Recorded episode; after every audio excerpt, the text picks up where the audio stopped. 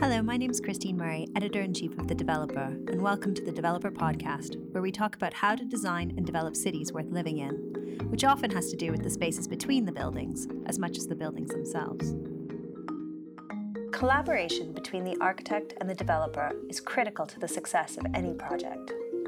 We sat down with Daniel Hajjar, managing principal at HOK, and Nick Searl, partner at Argent and Argent Related, to ask how you get the relationship right and how we can better innovate and take risks together in the face of great unknowns, including the climate crisis. My name's Nick Searl, um, and I'm a partner at Argent and Argent Related Developer. My name is Daniel Hajjar, and I'm the managing principal of HOK Studio uh, in Europe and the Middle East. So I think the best place to start is with um, you held a competition together so why why did you do that? Where did that come from? Uh, the, the, the competition is actually run by Archiboo. Um, so I won't answer for Daniel, but um, I was invited to participate um, uh, and be on the panel. It's the second time I've done it, um, and it's uh, a, fantastic format for young, generally younger, smaller practices to come in and showcase um, their ideas uh, and the format I think is interesting because it gives them a very limited period of time to try to get across quite significant messages. Um, I just, you know, I, I, personally support it because um, I think particularly some of the smaller practices like that need an opportunity other than just the marketplace to be able to come and showcase what they're doing and be given some proper airtime and the pitch is really important. Is the pitch still important in terms of the uh, developer architect? So, so, so um, you'll get me on my hobby horse now. The pitch is the most important bit in many ways. Um, one of the things that I think architectural education lacks is a focus on communication and how you get your messages and ideas across. Uh, you know, there's a lot of very, very, very talented architects um, in this city and some of them do really, really well, and some of them don't.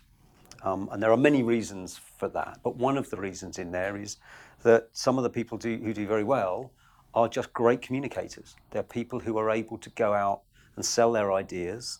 Uh, they're people who are able to um, work well with the press. They're people who are able to work well with a client in a meeting and, and take a, a room with them on, on a particular journey. Um, and that actually is hugely impressive and hugely confidence building as a client developer because you know you want someone like that who can carry a planning committee or other kinds of relationships.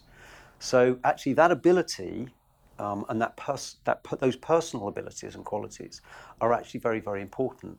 And I think although architects go through the CRIT process as part of their education, I, I went through it myself. It's quite a challenging and sometimes quite a negative process, I feel. And actually, I think there should be more focus on helping architects coming out with their communication skills and putting a positive spin on that whole uh, set of abilities. And I, I, I, just don't feel that that's focused enough on, really. I, I just think there needs to be a lot more effort in that because as a credit, you're presenting all of the time, but then yeah. there is the archibabble and the mumbo jumbo and. Well, there's, there's, there's firstly, there's language. Okay, um, I, am allowed to say this because I, I qualified as an architect. Architects are absolutely in their comfort zone when they're talking to other architects. Okay, they become very quickly out of their comfort zone where they're challenged on other levels. So that another part of, of the education where I would challenge is to actually for them to understand a little bit more about what is driving the person on the other side of the table when they're presenting to clients. And there is no one client, everybody's different, but there are certain fundamentals about what's driving a, a positive client relationship. And the design and your building is one part of that. But there are lots of other aspects to it. And I think the more the more that people are you can teach to a certain degree, but also I think there's got to be just an, uh, as in any client consultant type relationship, you have to understand what the person on the other side wants. And often an architect is turning up with their own agenda based upon what they are trying to get out of it. And actually, if they were to rewind and focus more on the person on the other side of the table and their the nature of that organisation, the nature of those people, what they're trying to achieve, I think people would possibly be more successful than they are sometimes. Do you think architects understand or are educated enough about the business model of development? No. No. Very, very few have the first notion of what is involved to actually get to the point where you can build a building. And I, and I say that as somebody who came from being an architect and a project manager and then, then sort of nearly 20 years ago started working as a developer. Um, you realise that actually there's, there's two years of pain before you can get to designing the building. Um, so, no, I, I don't think it's very well understood. The classic always is um, people design buildings and they come to the ground floor and there's this huge space that's left over and somebody writes, writes the word retail on it and absolutely no idea about what actually works and what doesn't work and it's the most frustrating thing for me that huge thought will go into you know whether where the door goes on that apartment down there. But as soon as you get to this bit which is the only bit that the public are ever going to experience they're never going to experience that. They're going to experience that. There's, there's almost zero thought and zero understanding as to what actually the occupier and the public who are going to use it actually need Weren't they saying, oh, it's flexible, adaptable space? yeah, but that's an excuse for not thinking about it. That's that's that's always the answer to you know how do we how do we create something for the future or make it flexible and adaptable? Well, yeah, okay, that's fine. We can just design a load of big boxes, but that doesn't work either because so all that does is acknowledge that we just kind of nobody knows what the hell's going on. So they understand the principle of an activated ground floor and they understand you've got to buy the land for less than, you know, the price of what you develop on it. I, I But- fundamentally, but, but it's then- very rare that we have that conversation. To be fair, we we don't often don't engage at that level. So you know, as as developer clients, we are guilty of not communicating that actually because we've usually kind of sorted that bit out by the time we. Could the investment conversation and how Yeah, I mean sometimes I mean we have. Um, there are some uh, architects relationships that we have. Quite often, actually, they're with small, quite small single person practices where you've got an individual who. I've just spent some time this morning actually with a, a, a guy who's a he's a friend of mine actually, he's an architect, but he also does his own private developments, and he understands. He he actually understands. So if I need something done really quickly and with a kind of a commercial head on, I know that he can turn me something around in a week, and he'll come in and go, "We've done this because of this, and if you do it that way, it's going to be more viable than if you do it that way." And it's just like, mm, okay, uh, yeah, I see that. So, but if I g- generally, and and, I, and hopefully Dan's going to correct me in, in a second, but if I go to the larger practices, I I don't very often have that conversation. about viability. Not not in the same way. No, it's it's it's more design focused.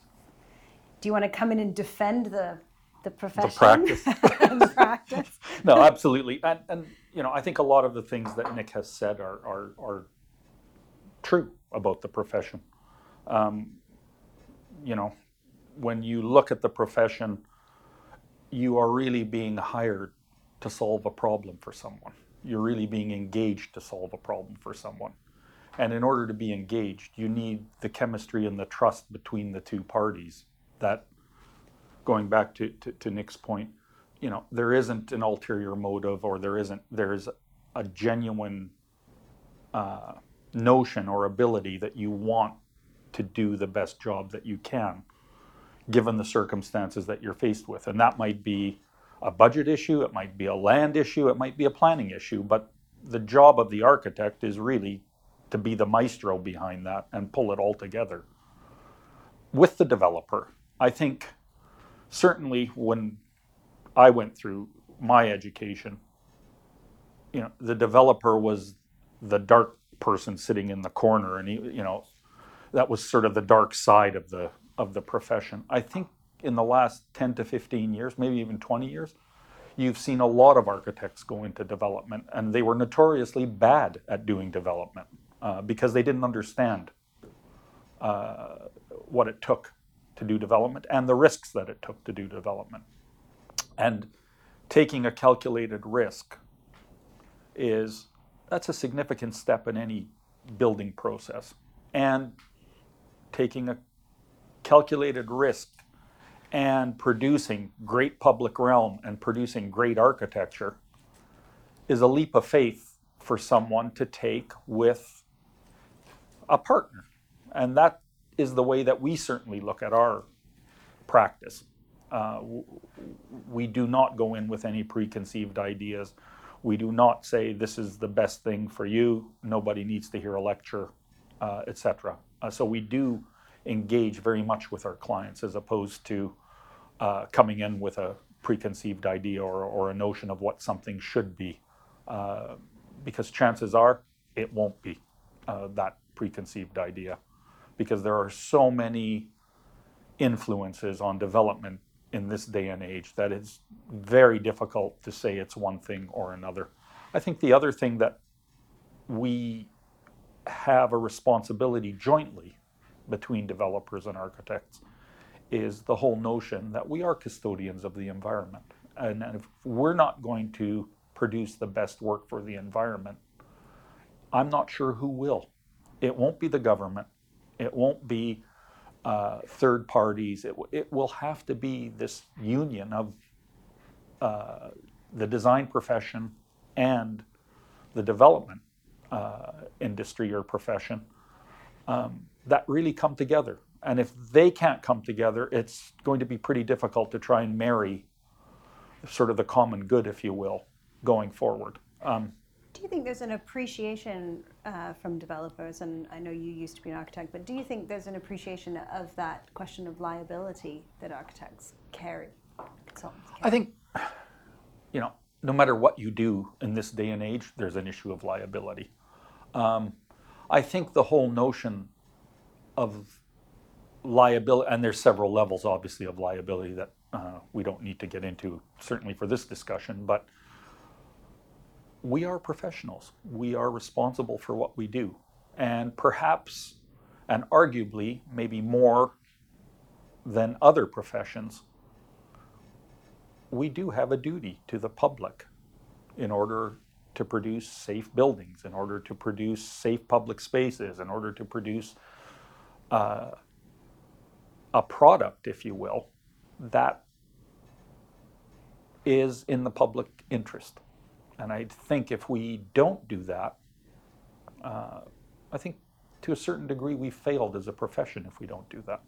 Um, and that's not saying that everything has to be, you know, safe and it has to be, I, I mean, safe in terms of design or, or not being, you know, a, a, a very prolific, if you will, uh, proponent of design work because that's why we enter the profession is to do great work. Um, and if you've got a development partner who is also focused on doing great work, generally you do. So, I mean, I'll, I'll, I'll now defend the, the architectural profession because I think they have a really, really tough job in the sense that every time they sit down with a client on the other side of the room, going back to my earlier point, you've got to figure out who your client is on the other side because they're not all the same at all. So you have professional developer clients where there are people sitting on the other side who do this every day, who for whom you know they are engaged in that that social pursuit as well as the pursuit of making profits for shareholders and all the rest of it. And then you have a lot of much smaller organizations or organizations for whom perhaps buildings are a bit more of a commodity um, and actually, that's a completely different set of conversations that the architects got to ha- now have. And actually, trying to drive through the kind of agenda that you've just been talking through about there is going to be much tougher, um, and perhaps not received so well. So I think y- being able to, you know, we we as a development uh, and and property company um, community we have a responsibility because we're the ones who are going to actually brief. We're the ones who are going to direct. We're paying the bills. So we, we, are, we, we are going to create the expectations ourselves.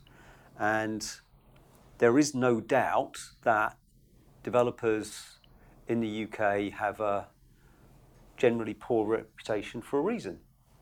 we haven't done the right thing as a as a whole a lot of the time.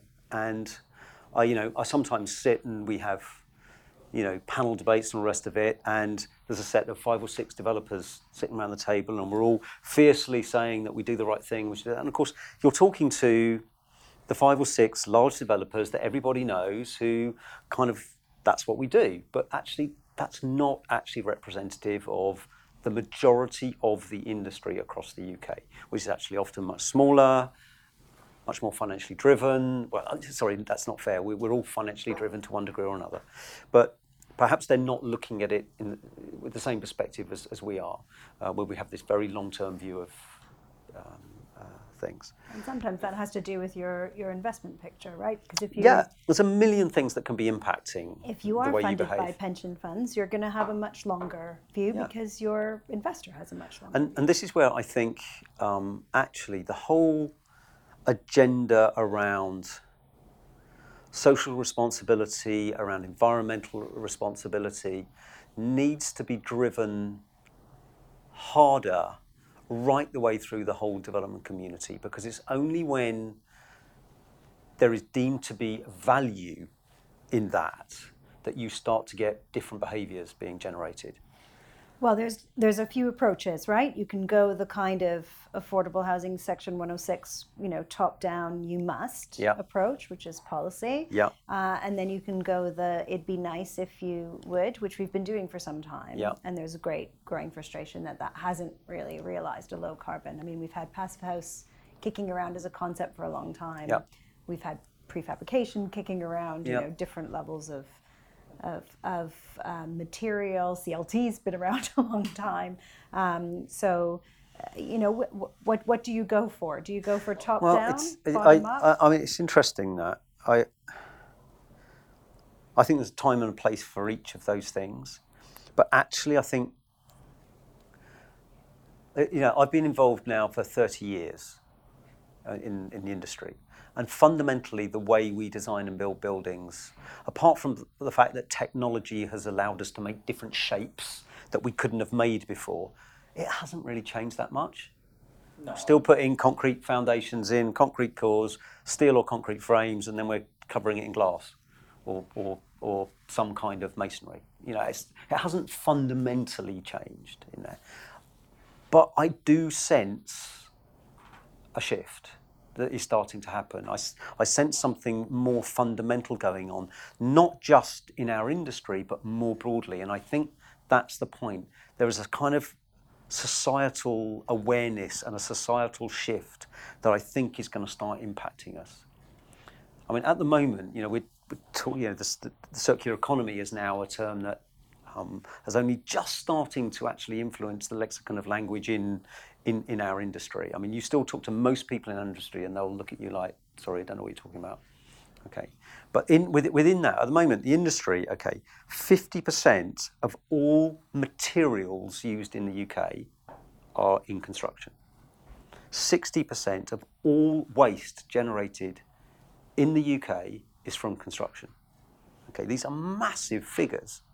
Okay, and I think as people are becoming more aware, just generally, of this, I think we, as an industry, and I think people are going to start becoming aware of those kind of statistics. Everybody's, you know, focusing on, you know, boohoo and their, you know, clothes that are throwaway clothes and these kinds of things. Actually, it's it's not the same impacts as, as, as, the construction industry is happening. So one of the wonderful things about the, the process, the Archiboo process actually, was that three, four of those pitches were all about how you create demountable buildings.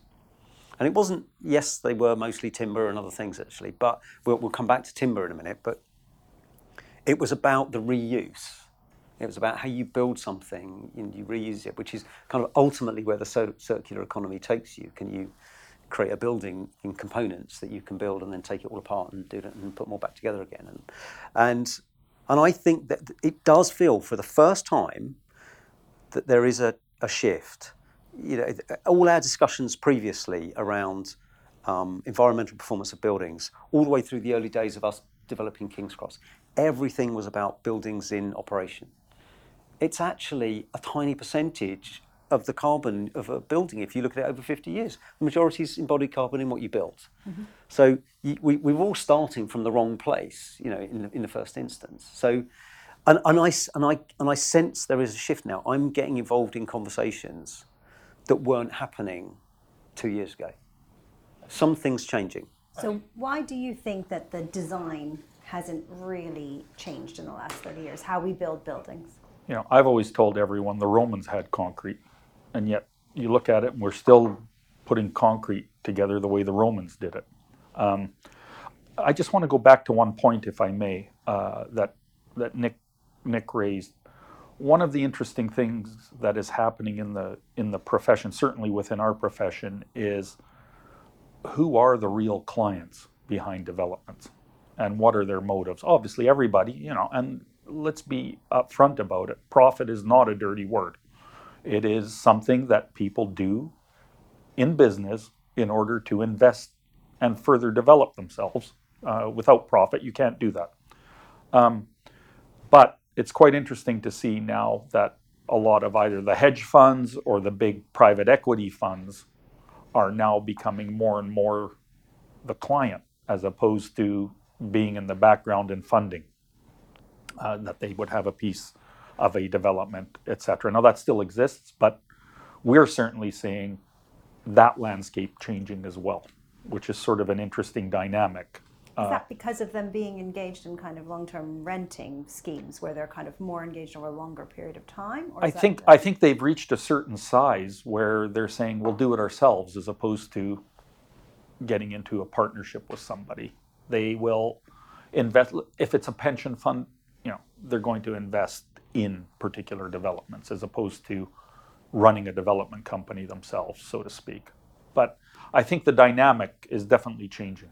And going forward, I think that might actually increase because they do have funds at their disposal. They do have the ability to invest and look either on a short-term position or a long-term position, depending on what the development what the development is. I think going back to the the discussion in terms of how the industry is changing, um, everyone perhaps either chooses to forget or forgets that the UK in the 60s and in probably into the 70s, prefab was a big industry here.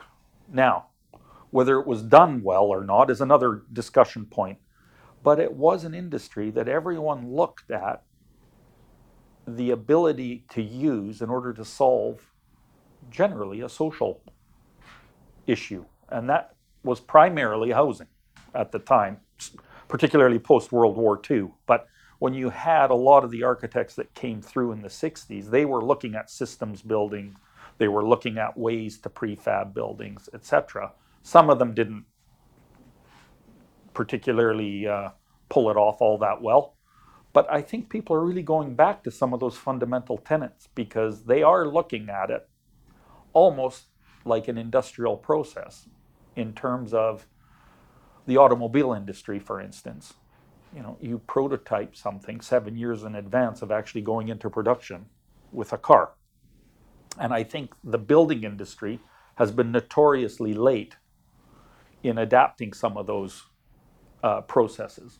And I'm not saying that it's a one size fits all process, but I don't think the manufacturing industry has been set up particularly well to address the construction industry or the development industry. And I think that will definitely change because, particularly in urban situations uh, and perhaps remote situations or less urban situations where you don't necessarily have the, either the land to stage a project or you don't necessarily have the facilities locally in order to build a project. So Another thing I've been hearing about is because we do have lots of modular elements in our mm-hmm. buildings, right? We've got kind of standard sized office doors and, and dividers and mm-hmm. windows and cladding, mm-hmm. you know, and systems that do come apart. But actually, if you're going to, and we do kind of, you know, we do take and sell off bits of buildings when we take them down, right? So you might do the marble or whatever it is.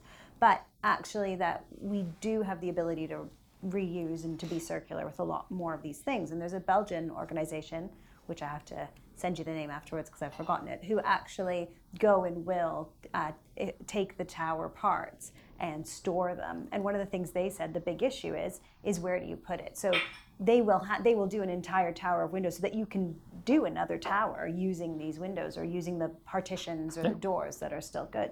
But the thing that is actually um, a challenge for other people who want to engage is this: is that actually where do you put them for the 20 years or 10 years or seven years or even three years that you're developing? And will it still be applicable when you actually go to build that particular building? Um, what they found was because a all lot- materials have got a shelf life. Yes, what they found was a lot of them were because because they were, but they were always looking for particular. They go to scope the building before demolition. So I think they were saying a lot of the the office towers are particularly well served because you have a lot of one kind of window. You have a lot of one kind of door. I mean, one, one of the interesting, we, we did a, a workshop with the GLA about two months ago using one of our large projects as a sort of case study to kind of develop their thinking and their policies around the circular economy because they, they want to bring it forward as, as um, I don't know if it's going to be brought forward as regulation or recommendation or quite what they're going to do with it yet, but they certainly want to start bringing it into the way that they govern the processes of, of construction. And there was one part of the conversation which just struck me as just so simply logical. Um, I don't know quite how you would apply it literally, but logical. And that was that if you if you think about ownership of, of, a, of an object, a light bulb was kind of what we were talking about. And if you I go and buy a light bulb from the person who makes the light bulb, it's kind of in the interest of the person that's selling the light bulb to me the light bulb doesn't last too long because they want to sell me another one. However, if I was leasing that light bulb from that person, it's actually in that, per- and I was going to use it for two years and then give it back, and then they were going to refurbish it and give it to somebody else. It's actually in their interest to make it so it lasts forever because it's an income-producing asset. It's like the difference between a building, a building that you're going to sell and don't care about, and a building that you're going to own forever and generate an income from. You build it differently, you think about it differently because you've got to look after it. It's this is your nest egg now. You know, you want it to work for a long time. You don't want to have to keep paying to maintain it. You, so you build it really well to last.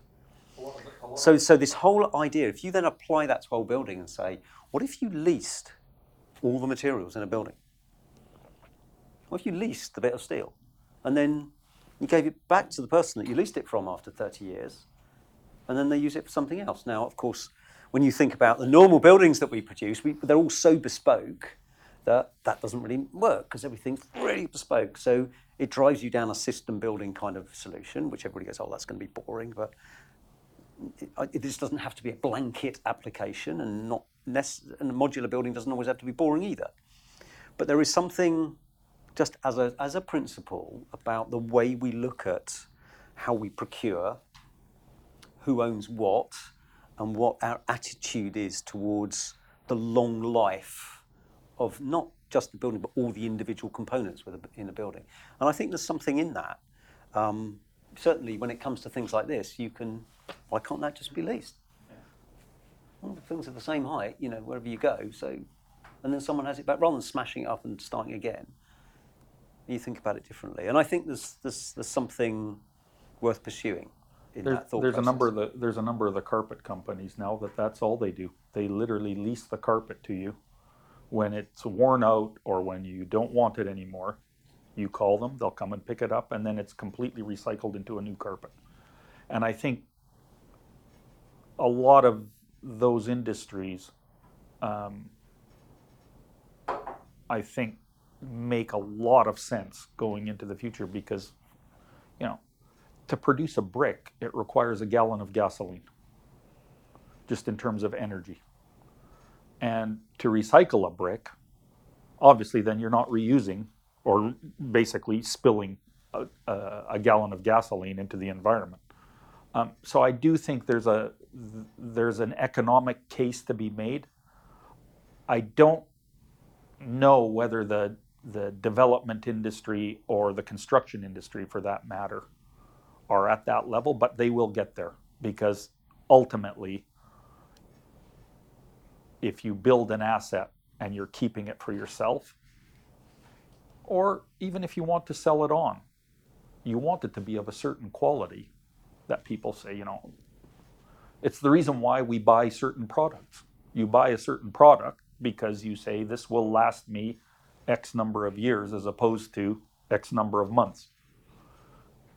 And I think when you begin looking at the year equation, you begin looking at things completely different. And and I completely agree with, with Nick.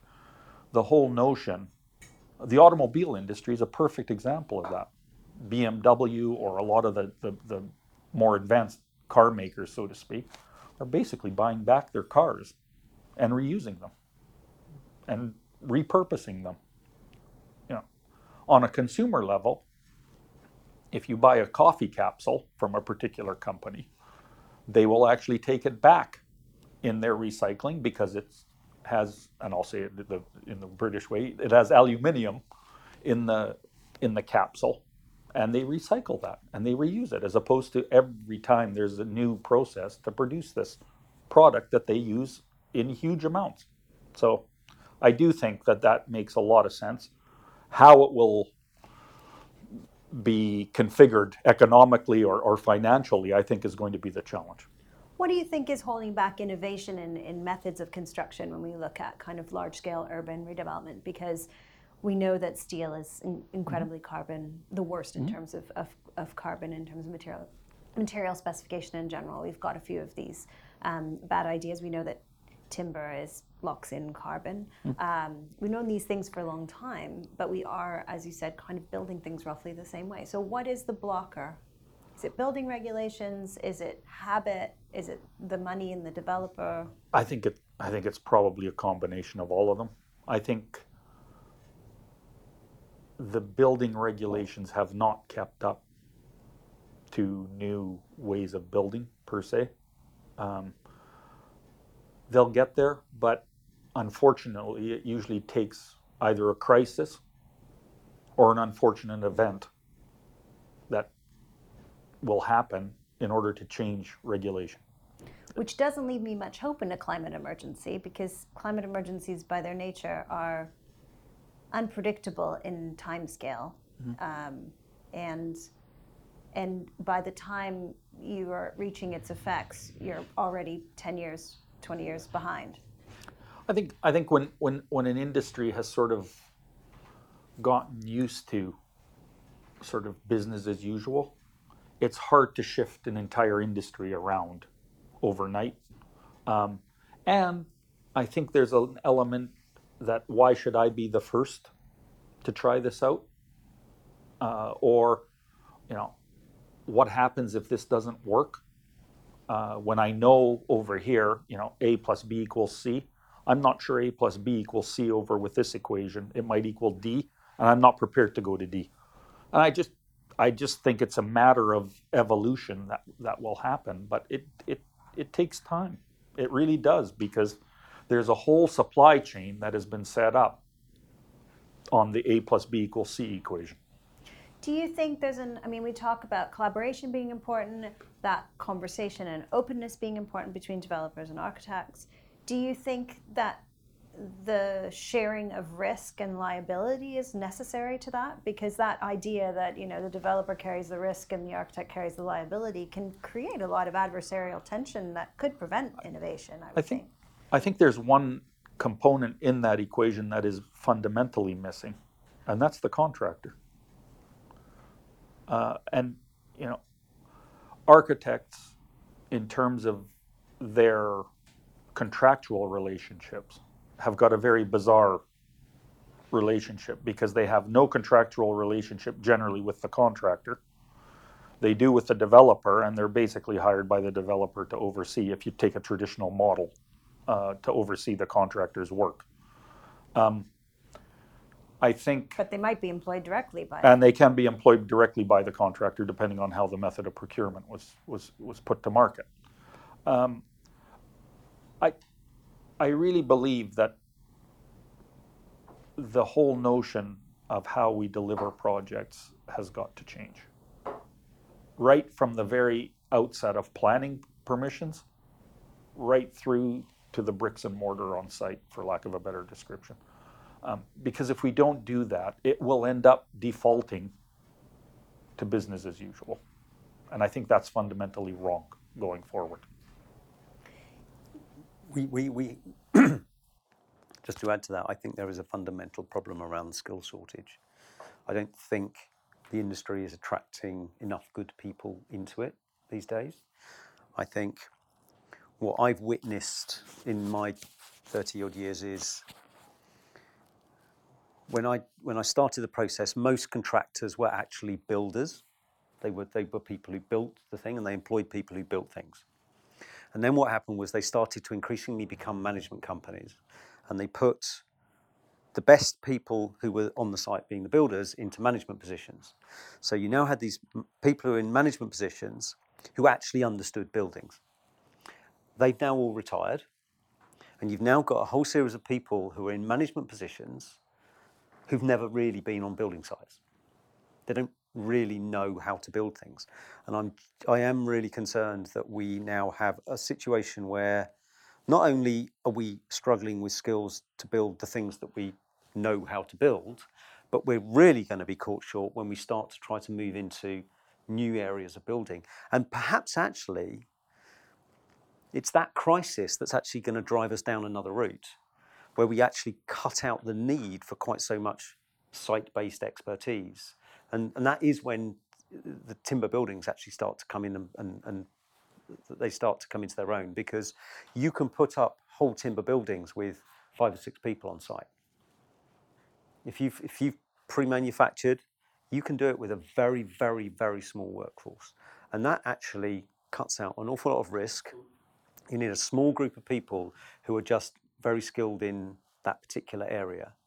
And I, I think there is there's real opportunity in there. There's a whole load of technical issues around how you build certain buildings um, out of timber. There's also regulatory issues, quite rightly, that need to be very, very carefully thought through. There's a perception issue, which is um, ag- again something that needs to be hit on head on, and, and people need to understand the realities of what it means to build out of timber. But when you know that you know in Austria alone, one cubic meter of timber that's suitable for constructing buildings is grown every single second. There's a proper sustainable source of materials to build buildings. It's like staring in front of us. And for generations before the Industrial Revolution, that's what we built all our buildings out of. Now, yes, London did burn down and all those kinds of things. So, you know, you know and, and it has to be done in, in, in the right way, and we need to think very, very carefully. And we've spent quite a bit of time. But I am currently aware of three large developers in London who are all looking at various versions of building office buildings out of timber. And I, even 12 months ago, I don't think that would have been happening. What's driving that? Is it the public's awareness? Is it the planner's awareness? Or is it the developer's awareness? I think there is so. Is it the this Extinction this Rebellion is, this is, protests? this, no, this is where economic economic opportunity is driven by wider social perception. Okay, and that is all of those organisations, and I include ourselves in that, actually can see a potential commercial advantage in actually getting to market with a with a timber office building. Okay, because so many organisations now want to be able to demonstrate a certain set of fundamental values to their customers and to their staff. And that, if they were to occupy that kind of building, that is an incredibly tangible and visible manifestation of, of that. So I think there's a lot of, so, so, uh, so the, the thing is that the, the good behaviors are actually driven much further down the line by the customers and employees of our customers. It's that wider societal change and shift that will is going to quite quickly drive through to the way that we behave.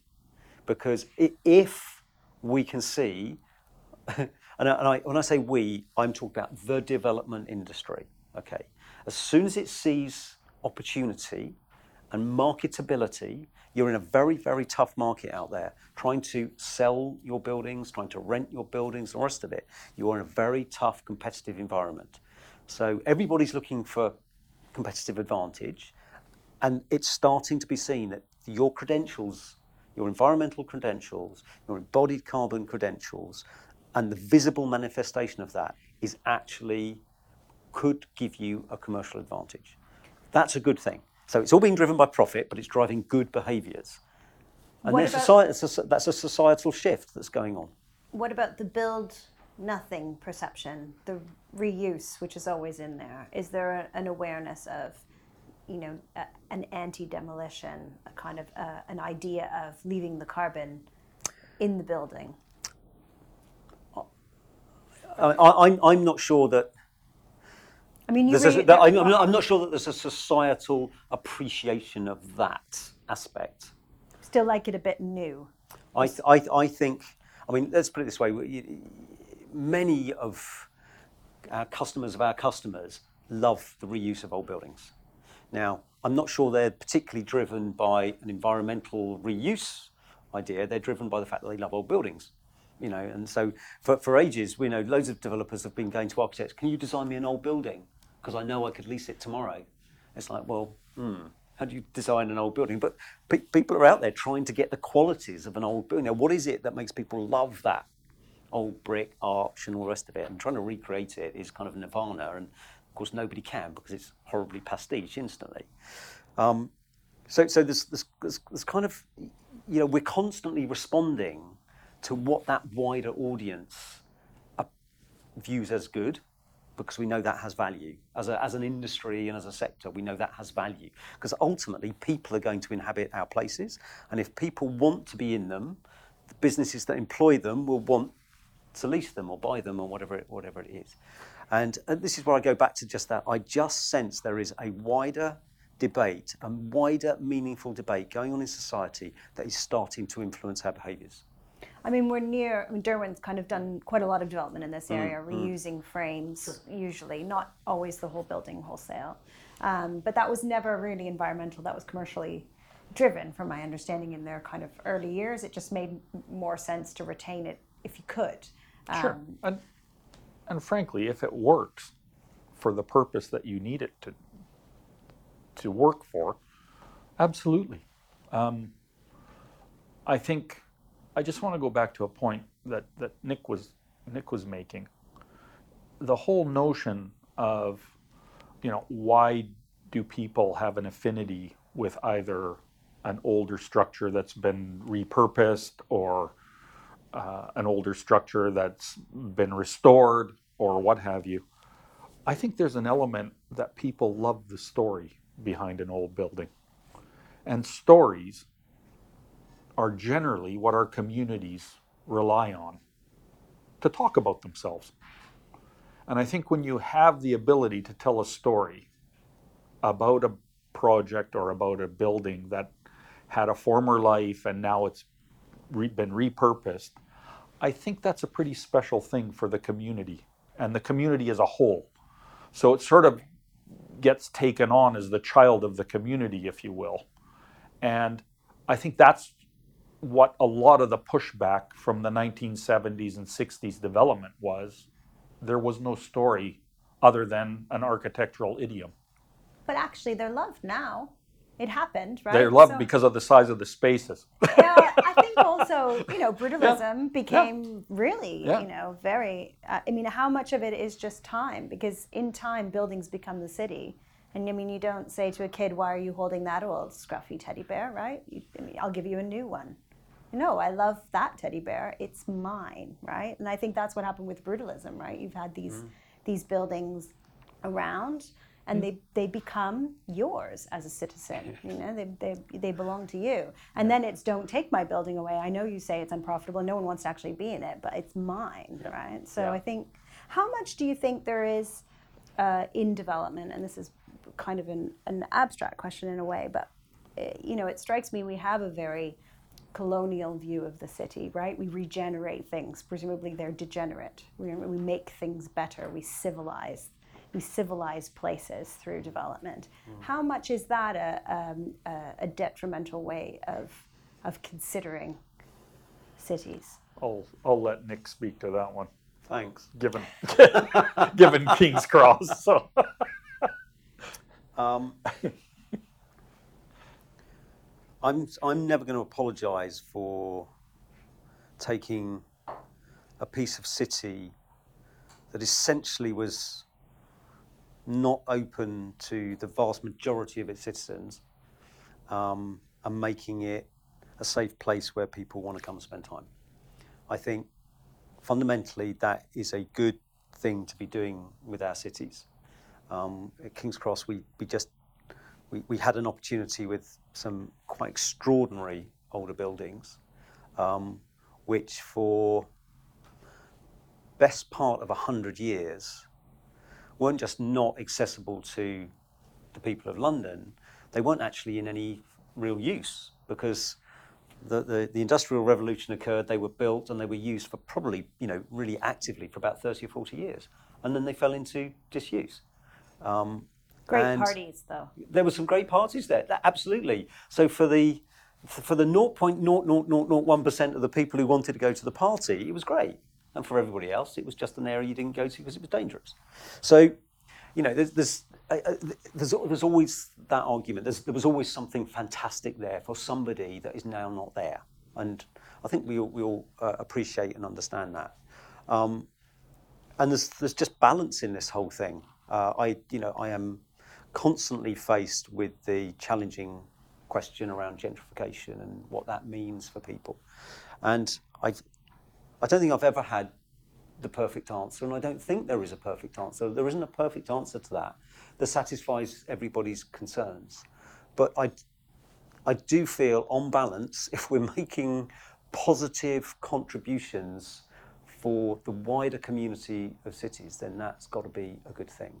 I think there's much wider conversations around housing and affordability of housing, around affordability of um, uh, of workspace and all those things. And you know, how do we as developers control that? Because when we started the process there, we had no idea what was going to happen to an office rent or a, the price of a, an apartment. We had no idea.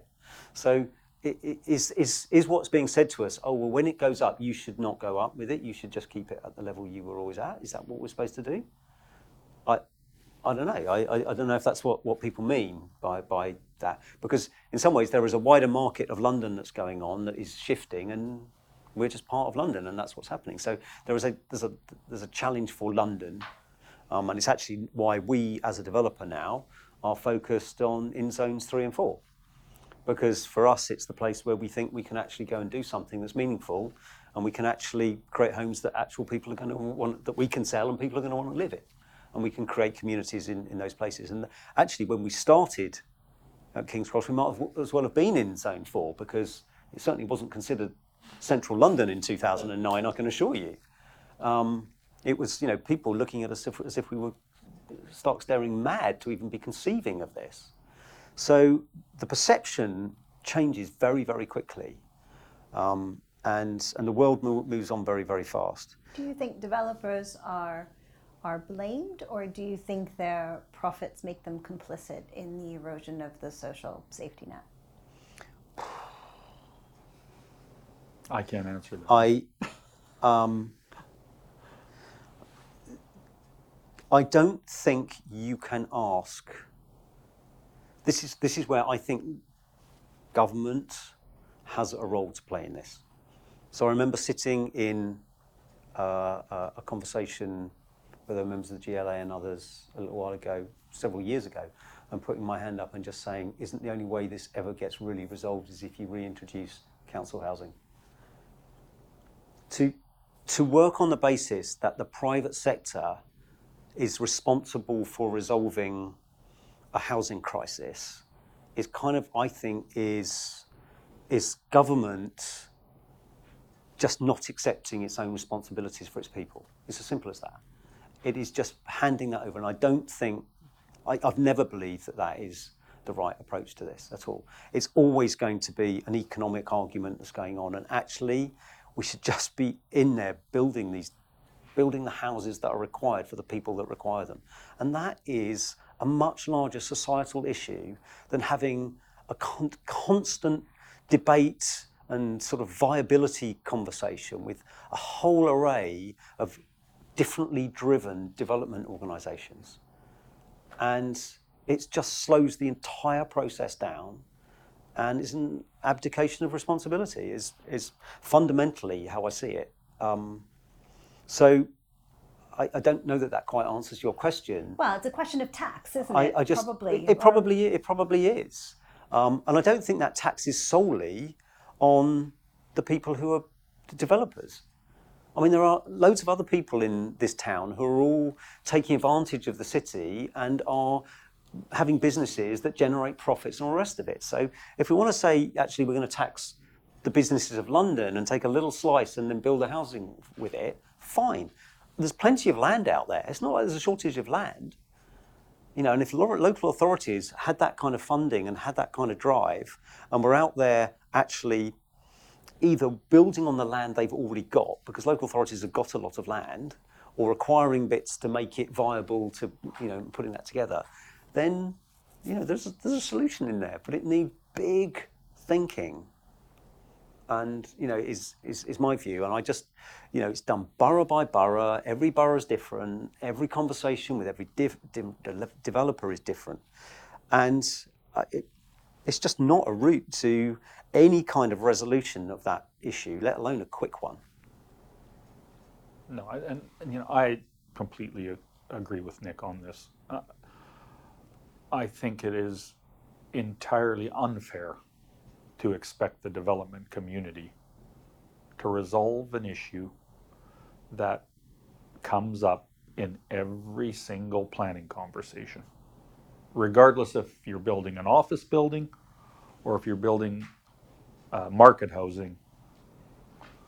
It comes up every single time. And if it comes up every single time, it's not even getting answered every single time. So there is a there has to be an answer to this situation because nobody will be successful if there's sole reliance on the private development sector and sole reliance on the government sector.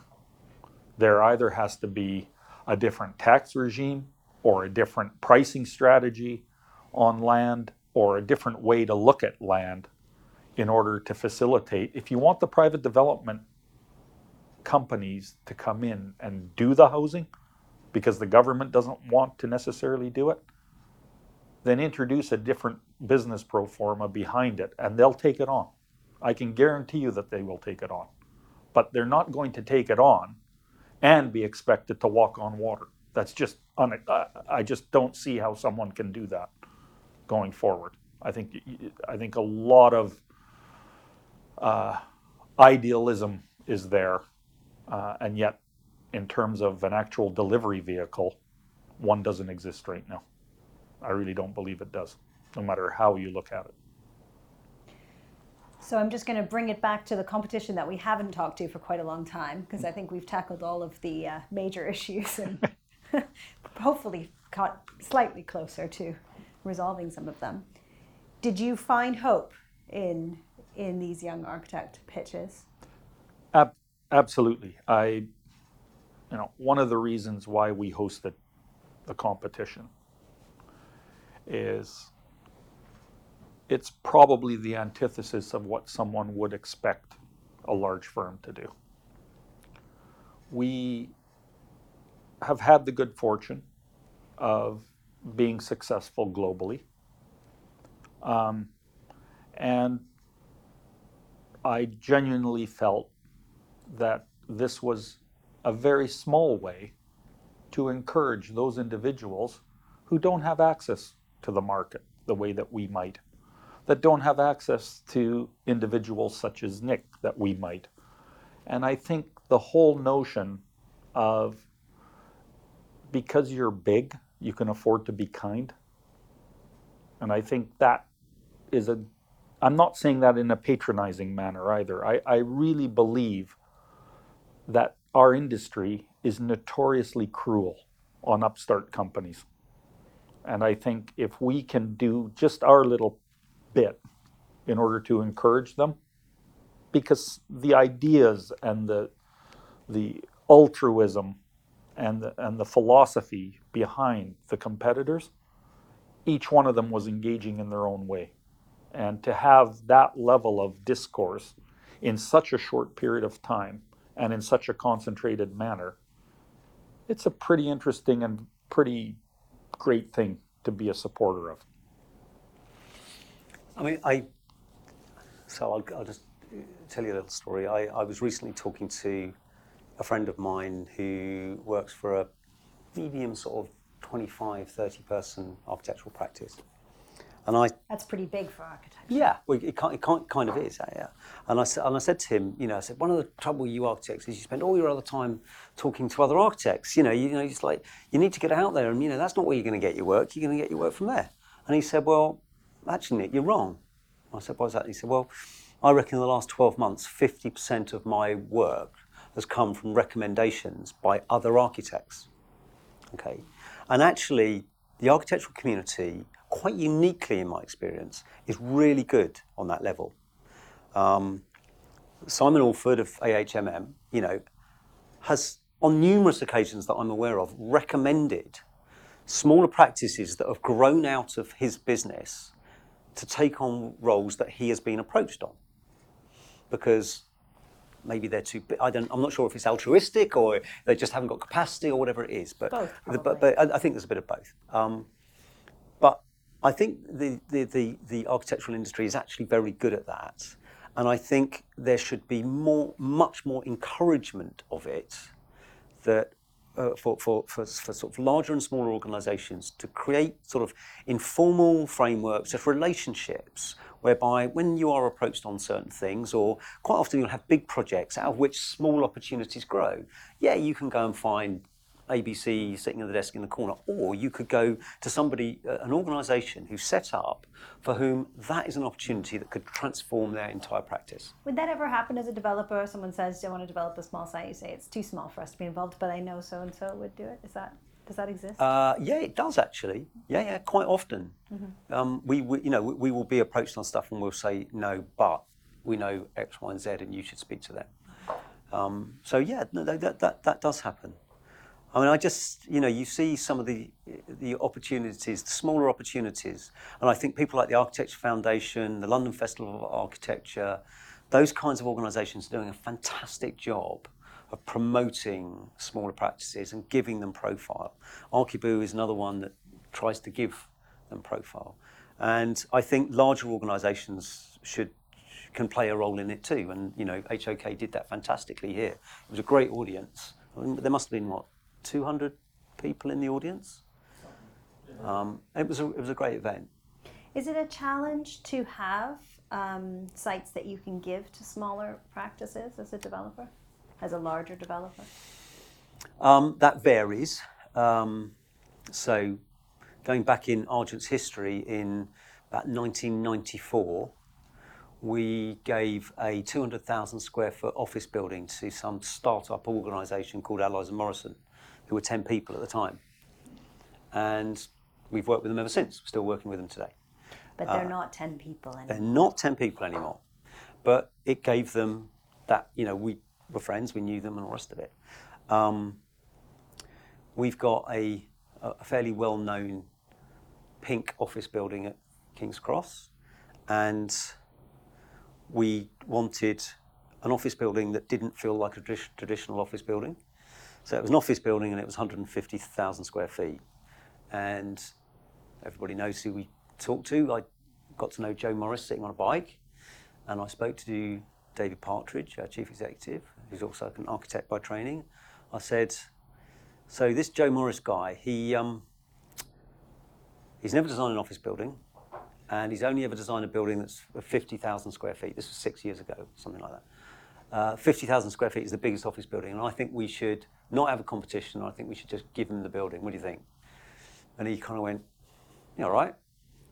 And um, the rest of our project managers thought we were absolutely mad and didn't didn't um, well they, they told us off quite a lot for the next couple of years as, as we kind of went through an educational process. But we had enough in-house skill that we knew it wasn't going to go horribly wrong because we we'd all. But we also knew that we actually it was in our interests to not engage somebody who'd done it 20 times before, because otherwise we were going to get the same answer. And we'd get a very well thought through normal office building that looked like all the other office buildings. But we, and we knew that with Joe, we were going to get a somebody very creative who was going to think differently, but just through almost the and sorry, Joe, I mean this in the nicest possible way. The naivety was actually a kind of positive because they weren't constrained by the knowledge of having done it before, and uh, that that was a positive thing. Now you, you, can't you can't do that every time. You're not going to do every time. You're going to pick your moments. But equally, we have on our bigger developments, we have opportunities where we can engage very very small practices quasi architecture meets artist kind of practices to do. I mean, our, our, our pond is a great example of that. You know, um, where and we, some of we the engage. public spaces as well were quite small Yeah, yeah. practices. Really, really small practices that, that can come in and do things, and some of the temporary activities. And, you know, I, I like to think we've given people opportunities to showcase what they do in some of that smaller scale, sometimes temporary, sometimes permanent um, uh, opportunities. And, and, you know, on the pro- jobs we're, we're going to be working up now, we're going to that's part of my ambition is that we will create opportunities to showcase some of those. And I think that's not again, that is not altruistic. That's actually you discover real talent, and you get real points of difference, and and and it's marketable. People want to come and see something that's fresh and new. I just saw the Antepavilion on Instagram overnight. I mean, it's a fantastic. I, I haven't actually figured out who designed that yet. Who, who designed the Antepavilion? Do you know? I'm not sure who it, I'm not sure who it is, but I'm going to find out. But it's a really interesting, um, you know, that there, there it is. You know, it's all over Instagram right now. You know, I suppose it's for a certain group of people who follow those kinds of those kind of people. But um, The developers would, some developers would say it's too much of a risk. The architects of the small firms will say it's not a risk. If you can design one building, you can design any building. Who's right? Is it more of a risk to have a firm that hasn't done a building before? Do you have to work harder? And can a small firm design anything, or do they have to accept that actually there is a learning curve there? So I think it it depends a little bit depends upon the nature of you as a developer. So we we are multiple people in our organisation who have multiple experiences across the broad range of building types. We've built many many things before, so. I think we are able to take a risk in inverted commas because we have the skills in house to kind of know when it's not right. I think for a, a small private wealth fund or a small organization of you know an asset management team who are representing a, a big pension fund or something like that who haven't got the in-house skills they are going to go out and they've got to manage their risk. They're going to be looking for somebody who knows what they're doing and can demonstrably prove they've done it before Okay, so it really is kind of horses for courses on that. It comes back to that. My earlier point is there is no such thing as a typical client, and I, I so, so I think you're going to get some who are willing to do it because they see value in it and they frankly enjoy the process. That's probably us, and you'll get others who would just see that as way too risky because You've For the reasons I've said. often worked with one architect to through to planning and then actually delivery with a different firm, I believe. No, I mean the, the way we've done a lot of it is where we um, we have uh, an architect who takes it up to the point where the contract is uh, uh, uh, let, and then we keep that architect on our side of the fence, so we don't novate them. We ask them to continue working with us, and we allow our contractor to then nominate their own, effectively their own executive architect to work up the details, etc. And we keep so Allies and Morrison on the building at King's Cross. They they stayed with us on our side of the fence, but the detailing was now on a design and build contract um, where the, uh, there was an executive architect. Um, so it's a, it's a different kind of role. Yeah, why do you why do you do that? Ah, why do we do that? Um, I- I- uh, the first thing I would say is I think it, it is actually changing. I think what happened with Carillion has made everybody look at the world a little bit differently. Uh, The notion of the transfer of risk. Um, I think we worked on the basis for the majority of King's Cross that we took it to a certain point and then we gave responsibility to the contractor to deliver based upon a set of information. And what we didn't want to do was force or foist a, a particular architect upon them. In some cases, the, arch- the, the contractor chose to take our architect as their executive, and we've said that's fine, but that's your choice. So we're not going to force those, that organisation upon you. So it, was about a design and build process. That's how it went. But we always wanted to have that organisation who designed it on our side, represent, representing us, and making sure that we were getting the building and the quality which we had, rather than going across the other side where they now have a new master who's telling them what can and can't be done. So that was kind of the logic, and it and it worked just fine actually. Um, but yeah, you do realise when a big contractor goes down that the notion that you're transferring risk is frankly no more than a notion. So what might you do instead? so what might you do instead? I think we're, we're looking at all sorts of different alternatives about how we procure in the future, and we haven't got um, a singular answer to that process right now. But I think it will probably be um, slightly more textured in its approach. Um, I don't think we're going to end up doing full construction management, um, but equally, I don't think we're going to just sort of put the whole lot across a fence and just say, there you go, over to you, Mr. Contractor, and leave it to you. So I think there's probably some kind of hybrid between the two where we, um, where, the, where the right answer lies for us. And of course, back to the same point again, what is right for us won't be right for a bundle of other organisations. Um, it very much t- comes down to you as an organisation, the skills you have in house, and how you want to manage what you perceive as, as your development risks and your construction risks. I have one last question for both of you. So what what keeps you up at night in terms of risk? What's the big risk that keeps you up at night? Future risk.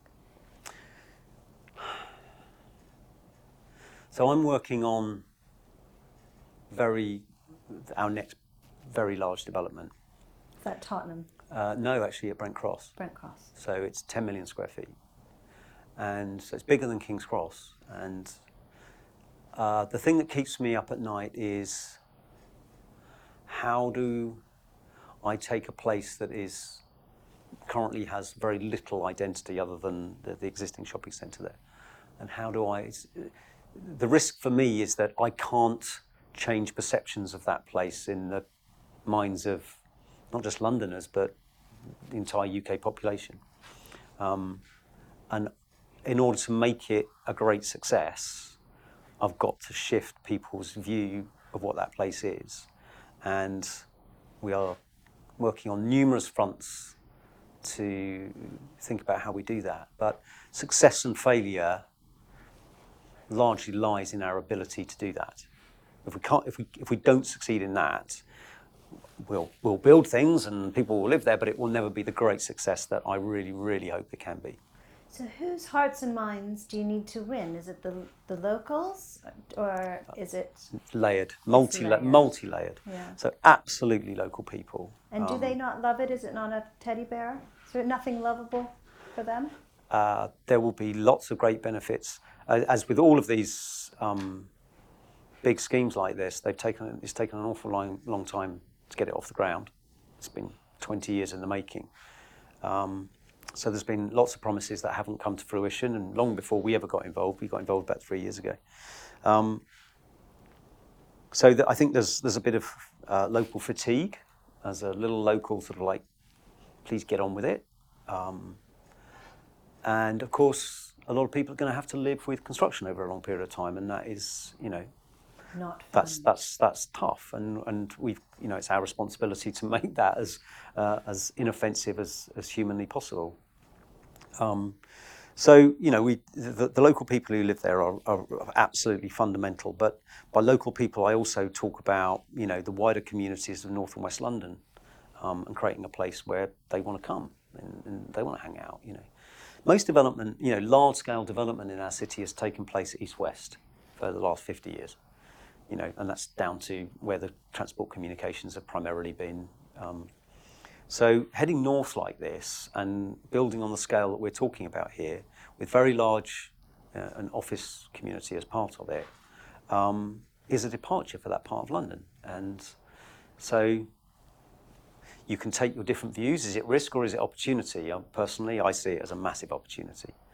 and um, I'm I'm pretty confident that we can do it. But does it keep me awake at night now and again? Yeah, a little bit. Yeah. How about you, Dan? Um, beyond the pragmatics of running a practice in sort of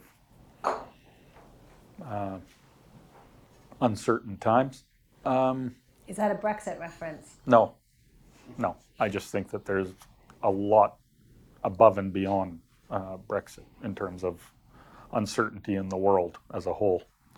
Um, I think what keeps my head spinning at night, I suppose, is how do you keep talent in your practice and how do you keep the vitality of that talent going in your practice? Um, I think if you were to ask any architect why they work in a particular location, above and beyond the fact that you know it's the way they earn their living, it's about the projects they get involved with, and I think the key, and that's probably what keeps my head spinning at night. Again, is how do you get those interesting projects through the door in order to keep your staff engaged and keep them wanting to perform their best for you. That's probably the biggest challenge I would say that we have going forward. Above and as I said, above and beyond the pragmatics of of running a practice. But yeah. Well, I'll tell you what keeps me up at night. Part of it is how do I get people to to move this debate and conversation forward so I'm not sitting here with you in 20 years saying, why didn't we ever change those methods of construction and why didn't we prevent the climate catastrophe and remember when London wasn't underwater? so uh, so thank you for helping me to have those conversations today and being so open and in, uh, in addressing the kind of big challenges. Thank you. Thank It's you. Been, been a great conversation. Thank you. You know, it's been terrific. Thanks very much.